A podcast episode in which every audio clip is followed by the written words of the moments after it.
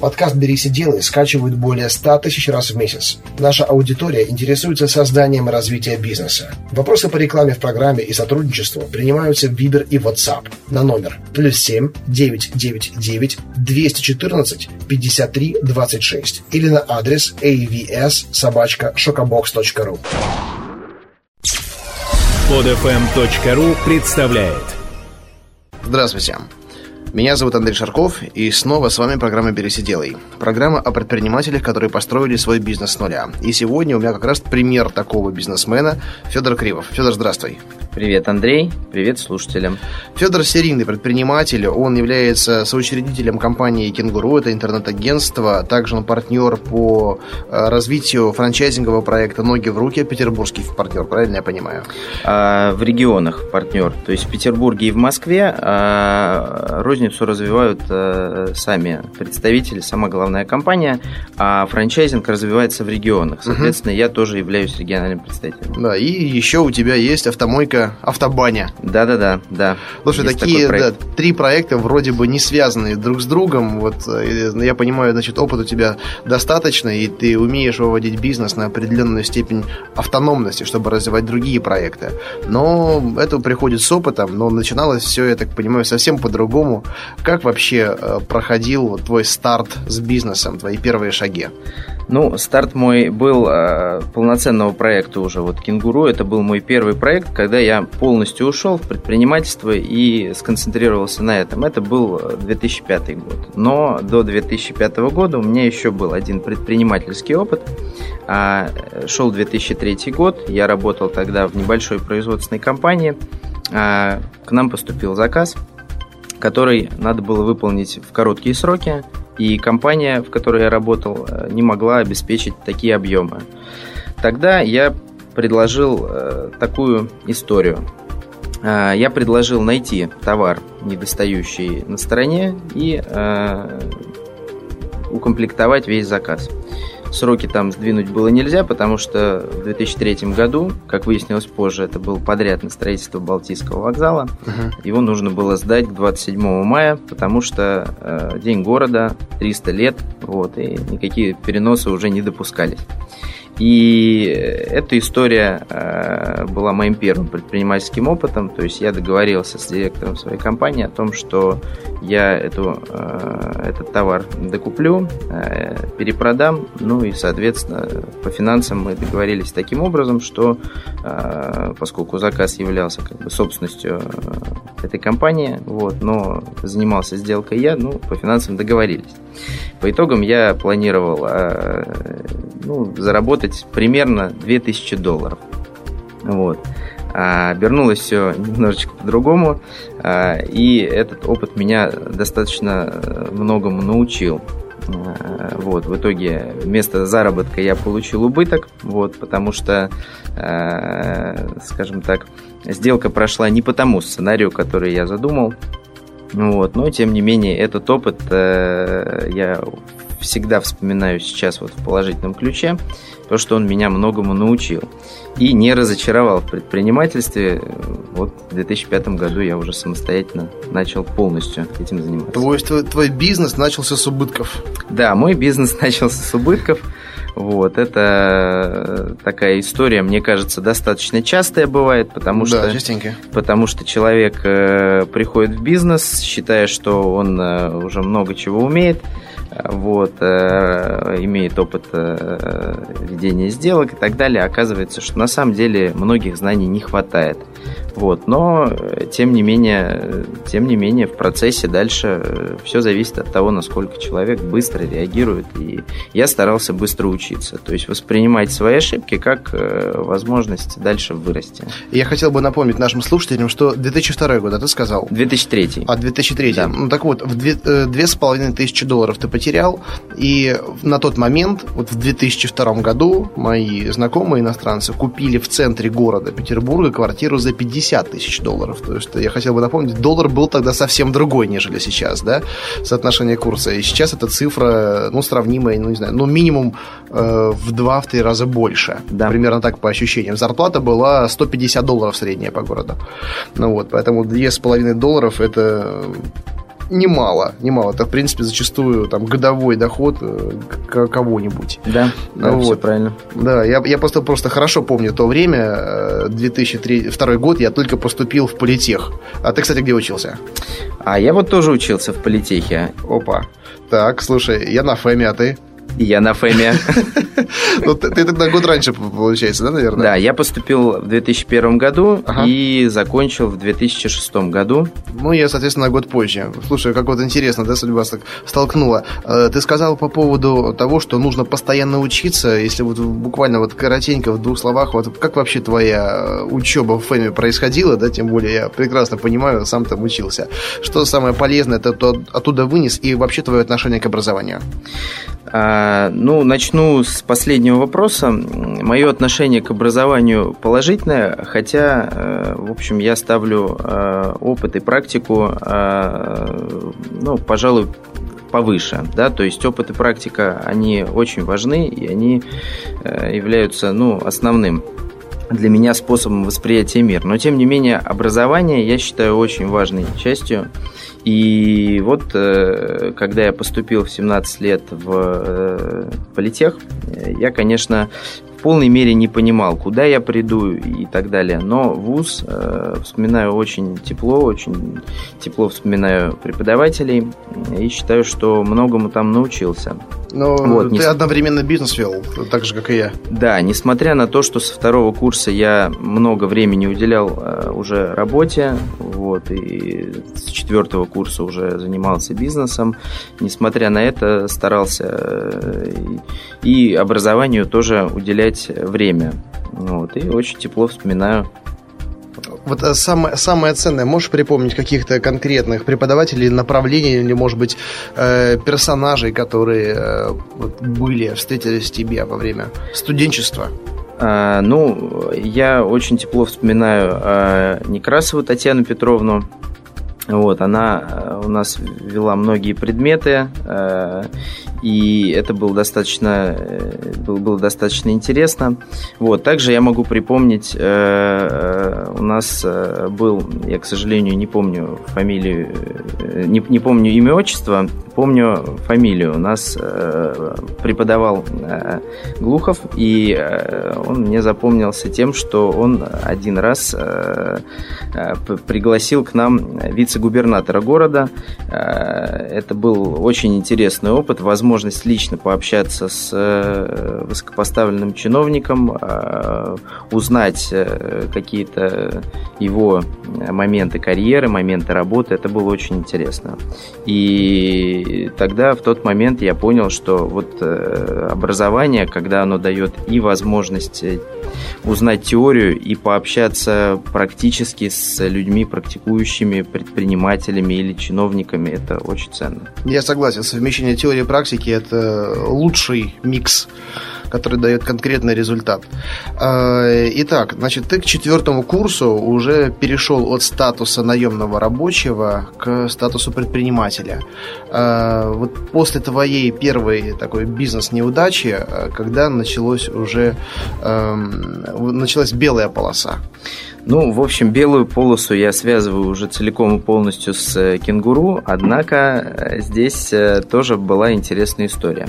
Мы начали с партнером как веб-студия, да, то есть мы занимались созданием и поддержкой сайтов. Я тоже тогда этим занимался, каждый второй студент этим занимался. Ну да, мне кажется, что и до сих пор каждый второй студент этим занимается. Сейчас каждый первый уже, СММ-специалист. Да-да-да, СММ-специалист продвигает ВКонтакте. Да, вот, и этот опыт, он начался тоже достаточно интересно. Мы наняли команду, стали разрабатывать свою CMS, это Content Management System, система управления сайтом.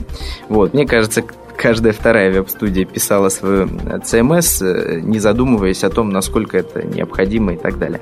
Вот. И этот опыт тоже был интересный, потому что спустя какое-то время я понял, прислушиваясь к сигналам рынка, к клиентам, что, в общем-то, востребованность веб-услуг отдельно, создание сайтов самого по себе, она не очень высокая. То есть нужно еще и предоставлять услуги по продвижению. Вот. И так получилось, что в 2007 году в начале, спустя, после того, как полтора года, как мы начали компанию, мы переориентировались уже в рекламное агентство, которое занималось комплексным интернет-маркетингом. Направлений было немного, мы занимались контекстной рекламой, медийной, и вот создание и поддержка сайтов, естественно, тоже остались. Вот. Но, тем не менее, это тоже был момент, который показал мне, что вот надо следить очень внимательно за рынком, смотреть, что востребовано, и обязательно реагировать, постоянно думать над тем, какая бизнес-модель, какой комплекс услуг будет наиболее востребован. Ну да, я помню те времена, когда только-только началась вообще эта волна контекстного продвижения, ну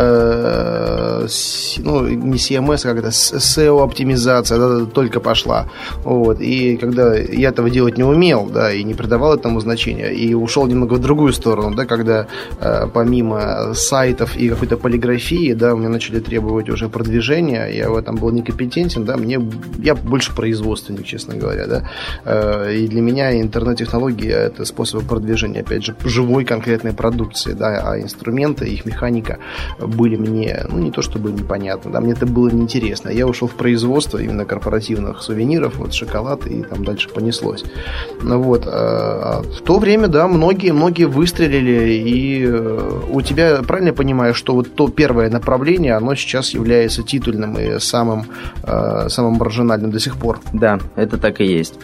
Так и есть. Вот в связи с этим еще вспоминаю историю, которая объединяет и мой опыт образования, и опыт бизнеса. Когда в 2006 году, в начале июня, я защищал диплом, так сложилось, что буквально за неделю до сдачи защиты диплома к нам обратилась компания, я ее помню хорошо, это компания СОГАЗ, она достаточно известная. Да. Они у нас шоколад закупают. Да, ну вот у нас они на тот момент хотели продвигаться в контекстной рекламе. Заказ был на очень небольшую сумму, я ее тоже помню, 12 тысяч рублей сумма была. Тем не менее, на тот момент статусность заказчика и как бы подтверждение тому, что направление это востребовано, ну, я просто не мог отложить это на после диплома. И вот накануне защиты диплома я помню, что с утра я встал, очень много дел надо было сделать по диплому, но у меня была назначена встреча с СОГАЗом. И вот таким вот образом тоже вот... Ну, в любой момент, ну, мы получаем возможность сделать выбор. На тот момент я сделал выбор попытаться успеть и то, и другое. Вот. Ну, собственно, с СОГАЗом мы поработали, диплом я защитил. Таким образом, считаю, что сделал правильный выбор, что не отказывался ни от одного и попытался все успеть. Знаешь, мне кажется, скоро будет уже такой новый способ защиты диплома на практике. Берешь с собой веб-камеру, ставишь там переговорный, да, с каким-то ключевым таким заказчиком, либо у себя в офисе, и говорит: ребята, смотрите, я все уже умею, все работает. Вот, пожалуйста, вот механика от процесса. Давайте мне диплом. Да. Это будет, конечно, хорошо, если можно будет применять рабочую практику в дипломе. Это, мне кажется, будет здорово. Слушай, а у тебя были такие моменты? Вот, ну, на своем примере даже скажу, когда я, опять же, там, на каком-то этапе образовательном показывал свой бизнес-план на одной страничке А4 и говорил, что это работает, и преподаватель отказывался принимать, говорит: вот смотри, твои друзья, не друзья, а эти одногруппники принесли бизнес-планы на 20 страницах, вот так и должно выглядеть. Я говорю: так они это с интернета скачали, а у меня все работает, черт возьми, да, я вообще, умнее всех здесь, ставьте мне зачет. Вот. Но в итоге, ладно, нахрапом так брал, как бы ставили, да, вот, и часто на занятиях, на каких-то там экзаменах, которые приходил, я уводил разговор в сторону практическую, да, которая мне была понятна, которая работала, вот, но не все так лояльно воспринимают какую-то твою бизнес-активность, да, и все-таки требуют от тебя выполнения определенных норм образовательных. С тобой случалось такое? Да, со мной тоже такое случалось.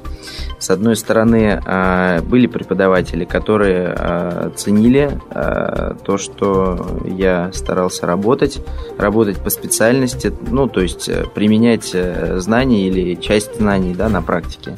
И они относились лояльно к тому, что где-то я не посещал пары. Вот, ну, в общем, они ценили.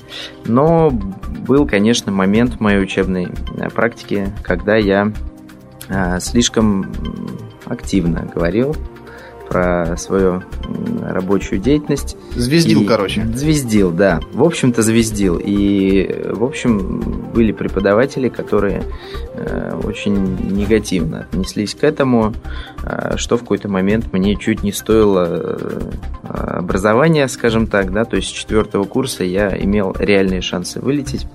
Вот, но в итоге все сложилось хорошо.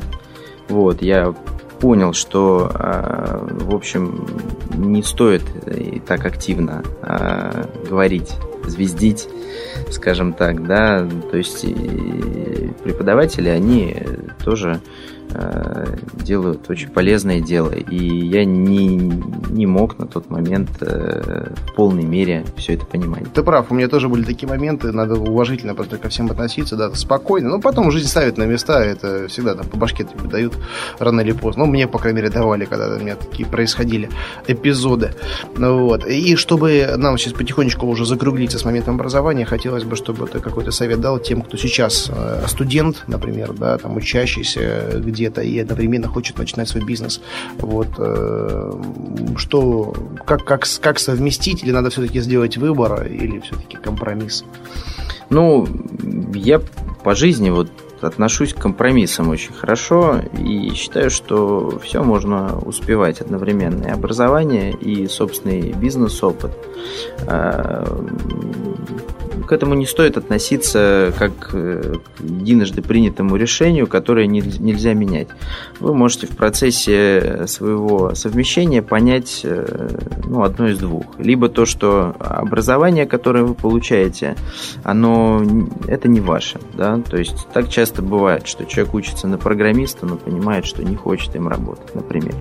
Вот. И в этот момент, наверное, важно принять стратегическое решение, стоит ли на это тратить время. Ну и наоборот, если станет понятно, да, что бизнес, например, не приносит того удовольствия, того интереса, то тоже, наверное, правильно будет в этот момент определиться.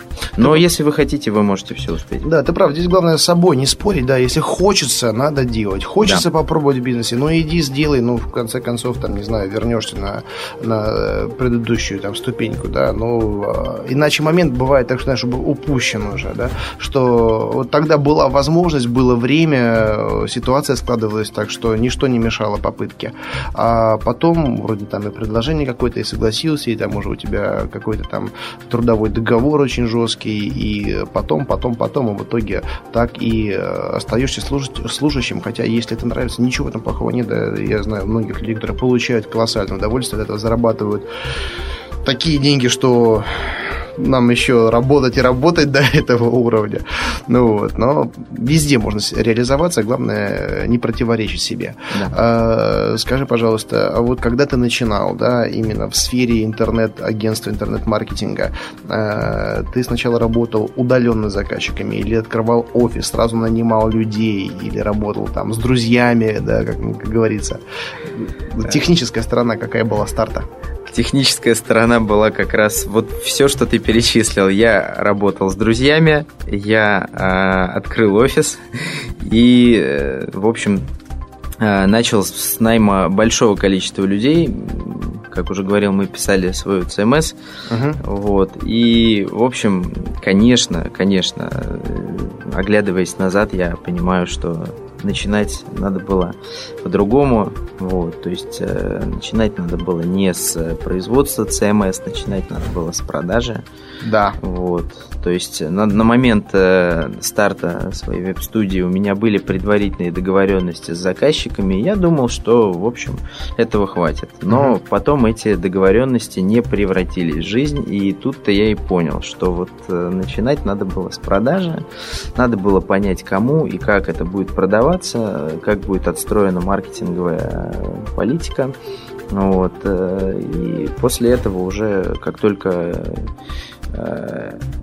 притворили бы мы в жизнь несколько шагов из этой маркетинговой программы, стало бы понятно, что да, надо писать свою CMS, надо открывать офис и так далее, надо нанимать людей. А вот офис открывал людей, нанимал на заработанные деньги или на привлеченные? На привлеченные деньги, которые под открытие офиса, под найм людей и, по сути, вложение в эту CMS, и пришлись эти деньги. Это деньги возвратные или такой грант был? Нет, это был, скажем так, неофициальный кредит, да, то есть официальный кредит мне был 21 год, банк мне не выдавал на тот момент официальный кредит, поэтому это был, скажем так, неофициальный кредит, можно займ его называть, как угодно, вот, и, соответственно, я считал, что бизнес, он должен с кредита или с какого-то вложения начаться. Сейчас, конечно, я понимаю, что это совершенно может быть не так. И второй свой проект, который был рекрутинговый, я уже открывал без привлечения каких-то инвестиций, как раз первоначально пытаясь наладить продажи, и наладил их, и, в общем, средства не обязательно являются каким-то неотъемлемым атрибутом, то есть это, к этому надо очень трезво и здраво относиться. Это правда, но мой вопрос был к тому, что не халявные ли это были деньги, ответ я получил. Да, ты абсолютно правильно заметил, я в свою очередь пошел как раз-таки по тому пути, что сначала на свои, да, на заработанные, офис, все остальное, и только потом уже стал немножко кредитоваться, но после первого кредита я взял, по-моему, в 20, а также в 21 год, да, но это был такой целевой кредит, да, кредит Европа-банке на там, ремонт, грубо говоря, на что-то такое. Тогда, помню, это было то ли 400, то ли 300 тысяч рублей, но быстренько, досрочно там все погасил, да, но купил оборудование на все это, да, на оборудование, которое позволяло мне делать те заказы, которые у меня уже были. Я абсолютно прав, сначала продажи, сначала рынок, сначала заказы и целевые уже освоение. Потому что, знаешь, когда люди берут кредит, думают, сейчас мы что-нибудь развернем на эти деньги, наверняка клиент придет. Наоборот, сначала клиент, затем потом финансирование. Скажи, пожалуйста, когда ты принял решение как-то диверсифицироваться, открывать дополнительные направления, и что этому способствовало? В конце 2007 года, общаясь с одним знакомым, поступило предложение попробовать заняться рекрутингом в IT-сфере, то есть, IT-рекрутингом, можно сформулировать так. На тот момент мне хотелось чем-то свою деятельность разнообразить, да, то есть я себя никогда не воспринимал, к примеру, как веб-дизайнером, да, я себя воспринимал предпринимателем, который обязательно должен попробовать несколько проектов. И поэтому я легко согласился. То есть этот проект, решение о первом я 8 месяцев готовил, да, скажем, окончательно, да, а решение об этом проекте я принял за 2 вечера. Таким образом, в 2008 году стартовал проект по рекрутингу. И он продолжался до конца 2010 года. А почему закрыл ты лавочку? Дело в том, что рекрутинговый бизнес, в отличие от интернет-рекламного, он в кризис достаточно сильно пострадал. То есть кризис конца 2008, начала 2009 года очень сильно на нас сказался. Дело в том, что до кризиса, да, был рынок кандидатов, соискателей. Кандидаты выбирали, и поэтому, в общем, работодателям требовалась активная помощь по привлечению хороших IT-специалистов. У нас было хорошее преимущество, связанное с тем, что мой партнер был в прошлом программистом. Он понимал, каким образом их протестировать, он в этом разбирался. И эта специализация нам помогала. Но в 2009 году, как только грянул кризис, многие хорошие IT-специалисты оказались без работы естественным образом. То есть их сократили. У работодателей выстроилась очередь, и они нам говорили, что, ребят, рекрутинг – это хорошо, но у нас и без вас сейчас за дверью стоит очередь, поэтому, наверное, мы пока не будем пользоваться. На тот момент можно было диверсифицироваться, например, заняться менеджерами по продажам, да, то есть уйти от IT-рекрутинга, заняться другим рекрутингом, но это решение не было принято, и IT-рекрутинг таким образом, в общем, постепенно сошел на нет. То есть в 2010 году я эту компанию закрыл, потому что, ну, на тот момент у меня еще один был бизнес-проект, и я понимал, что, ну, смысла дальше в нем не вижу. Много потерял на этом? В общем, на рекрутинге я не потерял деньги.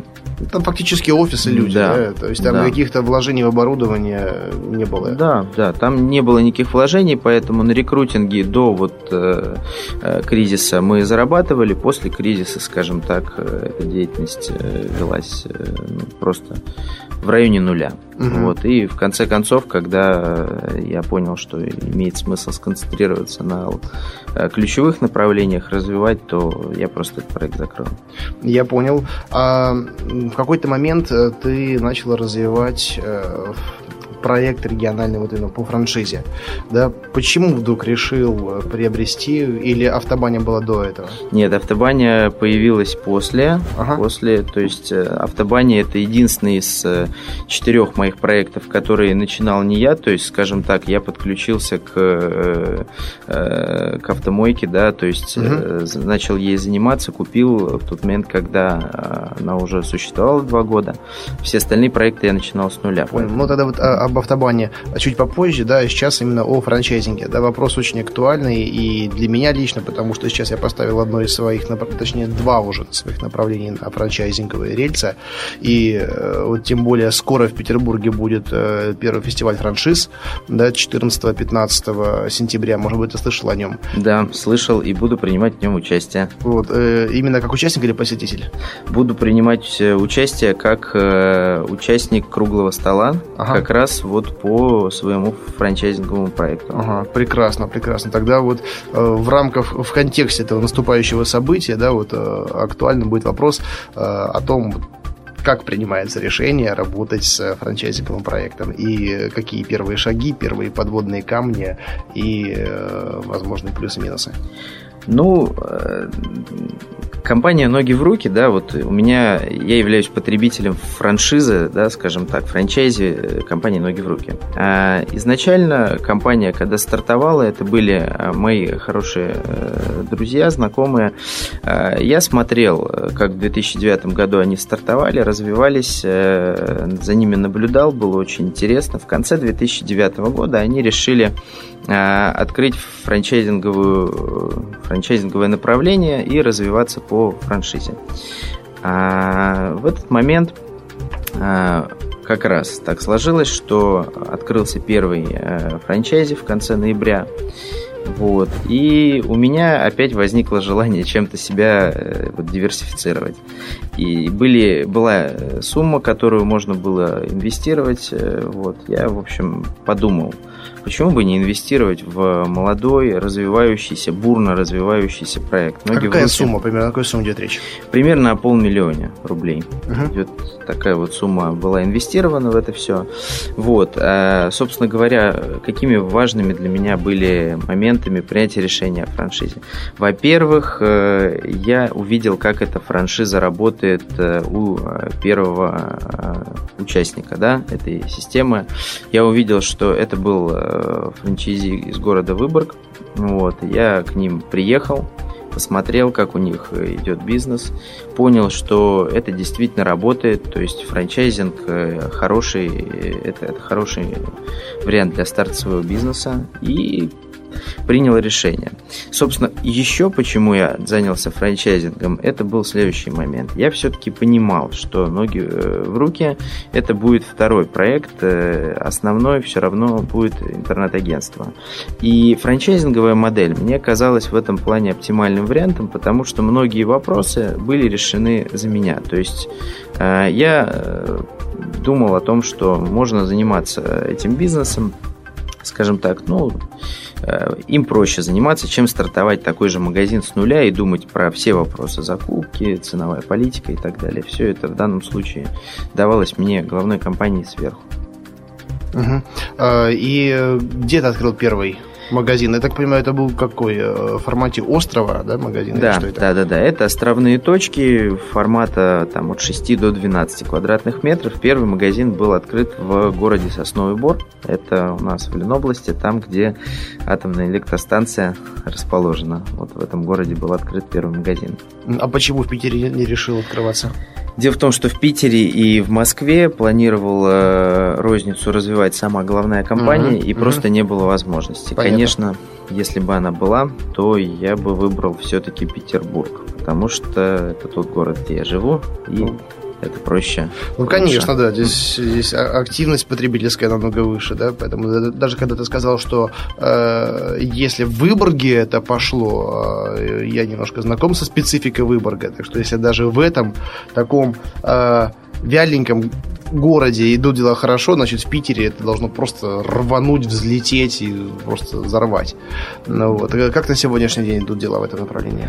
Ну, в этом направлении дела сейчас идут таким образом. У меня 3 магазина на данный момент. И в общем и целом, ну, скажем так, у тех франчайзи, кто активно занимается развитием этого бизнеса, дела идут хорошо. То есть те, кто сами вовлечены в этот продукт, в этот товар, да, ноги в руки, это эмоции, это подарки, развлечения нестандартные, да, то есть это не там магазин по продаже, к примеру, хлеба, да, или там молока, да, то есть это тот бизнес, в котором важно заряжать. Поэтому те собственники франчайзинговых проектов, которые сами активно занимаются, они успешны, довольны и счастливы. А имеешь ли ты право продавать продукцию альтернативно той, которую предлагает тебе франчайзер? Нет. То есть по условиям договора я могу заниматься только той продукцией, которая входит в товарный ассортимент бренда. Жалко. Мне кажется, что Шокобокс бы вписался хорошо бы в твои магазины. Ну вот, к сожалению, да. К сожалению, только этим товарным ассортиментом мы ограничены. Дело в том, что компания «Ноги в руки» очень много внимания уделяет бренду. Хочет, чтобы магазины были единообразны, чтобы они ассоциировались с интересными, нестандартными товарами, которые можно вот в любом уголке России купить. Вот. И поэтому магазины должны иметь единый стандарт, единый ассортимент. Ну да, я знаком с этой спецификой. И даже более того, я вот общаюсь с одним из представителей итальянской франшизы, да, это кофейное заведение, такое кафе с кофе, с шоколадом итальянским, ну не буду говорить пока название, может быть они придут нам в гости. И они в торговых комплексах. У них, знаешь, как бы тоже острова, но тут такие, не то чтобы острова, там такие почти континенты торговые. Понимаешь, когда в свободной именно такой незамкнутой стенами зоне делается такой большой-большой остров там со столами, с витринами и так далее. Так вот, им поставляют и кофе, и шоколад, и посуду, и что ты думаешь, даже кондитерку, всякие там тирамису, чизкейки и все остальное приходит в глубокой заморозке из Италии, и они не имеют права брать у местных производителей, да.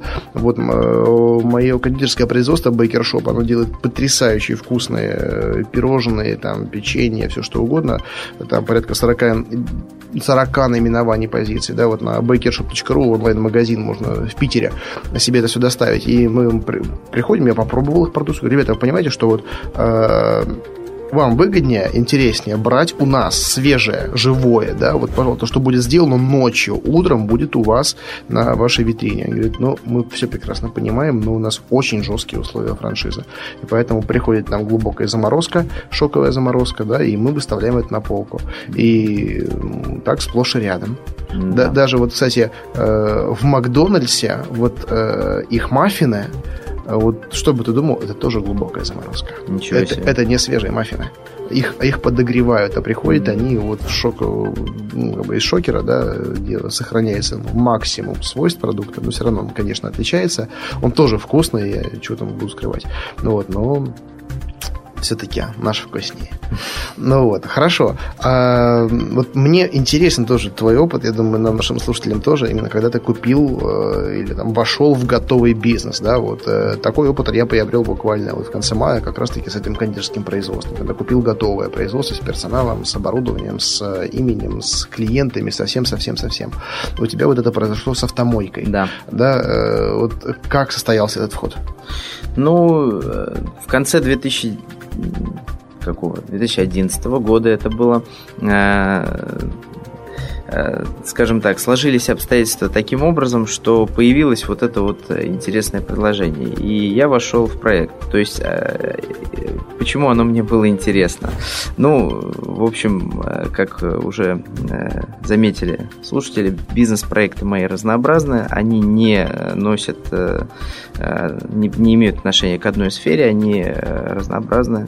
И поэтому автомойка тоже показался мне достаточно интересным проектом, как возможность получить опыт обслуживания клиентов B2C, услуги B2C.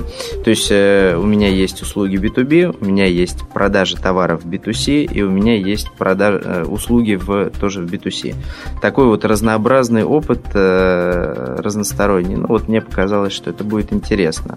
Вот, конечно, в данном проекте, когда я в него входил, плюсами было то, что это уже был работающий бизнес с командой, вот, но тем не менее, конечно, когда входишь в бизнес, который до тебя функционировал, нужно очень внимательно смотреть за тем, что в этом бизнесе является ценностью, а о чем тебе надо будет сразу же заботиться. Да, и вот сразу такой даже первый вопрос, не к тебе, а вот к тому, кто собирается покупать готовый бизнес, а почему его продают? Да, да, этот вопрос тоже очень важный, и в данный момент, например, да, я чуть забегая вперед, продаю свои магазины, да, потому что хочу сейчас, вот моя стратегия, да, заключается наоборот в том, чтобы сконцентрироваться на одном направлении, ну, максимум двух, да, то есть желательно одном, потому что я понимаю, что распыляться на несколько направлений, это тратит твои ресурсы и везде, как бы, получается по верхам. Я вот с тобой согласен, и в конце концов даже просто в какой-то момент наступает такая некая усталость, да, и когда ты начинаешь проект, особенно с нуля, да, у тебя преобладает вот эта вот предпринимательская активность, задор тот самый, да, там глаза горят, ты за все хватаешься сам, все делаешь, потом начинаешь делегировать, выводишь это на определенные такие системные рельсы, да, и когда начинается уже поток клиентов, поток заказов, да, ты понимаешь, что вот эта вот идея, она сработала, и ты уже занимаешься просто поддержанием качества, хорошим обслуживанием, да, чтобы она не падала, это уже системная работа, да, и по сути, даже креатив становится ее системной частью, да, таким же бизнес-процессом, и иногда он уже делается на автомате и сотрудниками, да, и ты больше уделяешь внимание такой внутренней работе.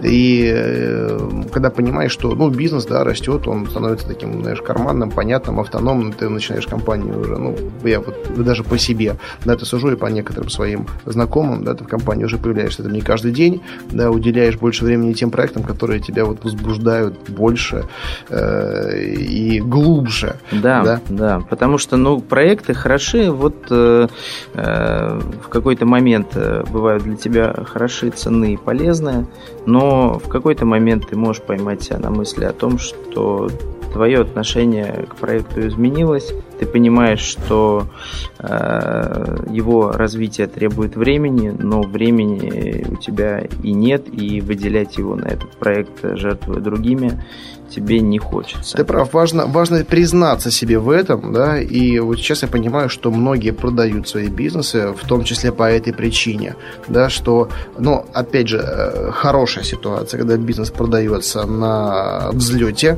да, когда вот он постоянно растет, неважно как, но когда динамика положительная, потому что все помнят этот график, когда компания сначала взлетает резко, она растет, затем вот стадия стабильности, и затем начинается стагнация, да? Потому что когда бизнес стагнирует, ты продаешь его дешево, когда он ровный, ты продаешь его объективно, да? Но когда он растет, можно продать его выгодно для себя и для покупателя в первую очередь. То есть ситуация win-win, да? Потому что ты сделал уже многое для бизнеса, ты вот дал такой импульс, что он до сих пор продолжает идти вперед, да? Но все, в этом твоя задача создателя. Ты сделал. Да, и мы можем наблюдать примеры многих предпринимателей, которые так и делают. Да, даже вот самый активный из них, который тоже занимается развитием предпринимательства через свою программу «Бизнес-секреты», вот Олег Тиньков.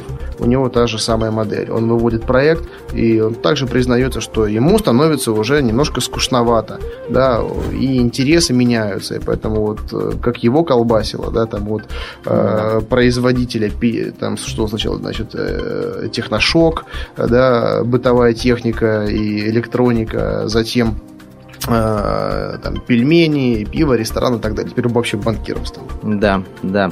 Вот мне сейчас видится, оглядываясь назад на свой опыт, что стратегия Тинькова, она очень и очень правильна. Брать проект, полностью в него погружаться, развивать его до, скажем так, максимального пикового состояния и в этот момент продавать. Это очень хорошая... И идти дальше, то есть заниматься следующим проектом, продолжать. Каждый новый проект будет интереснее, красивее, эффективнее, прибыльнее, да, чем предыдущий. Это очень здорово. Да.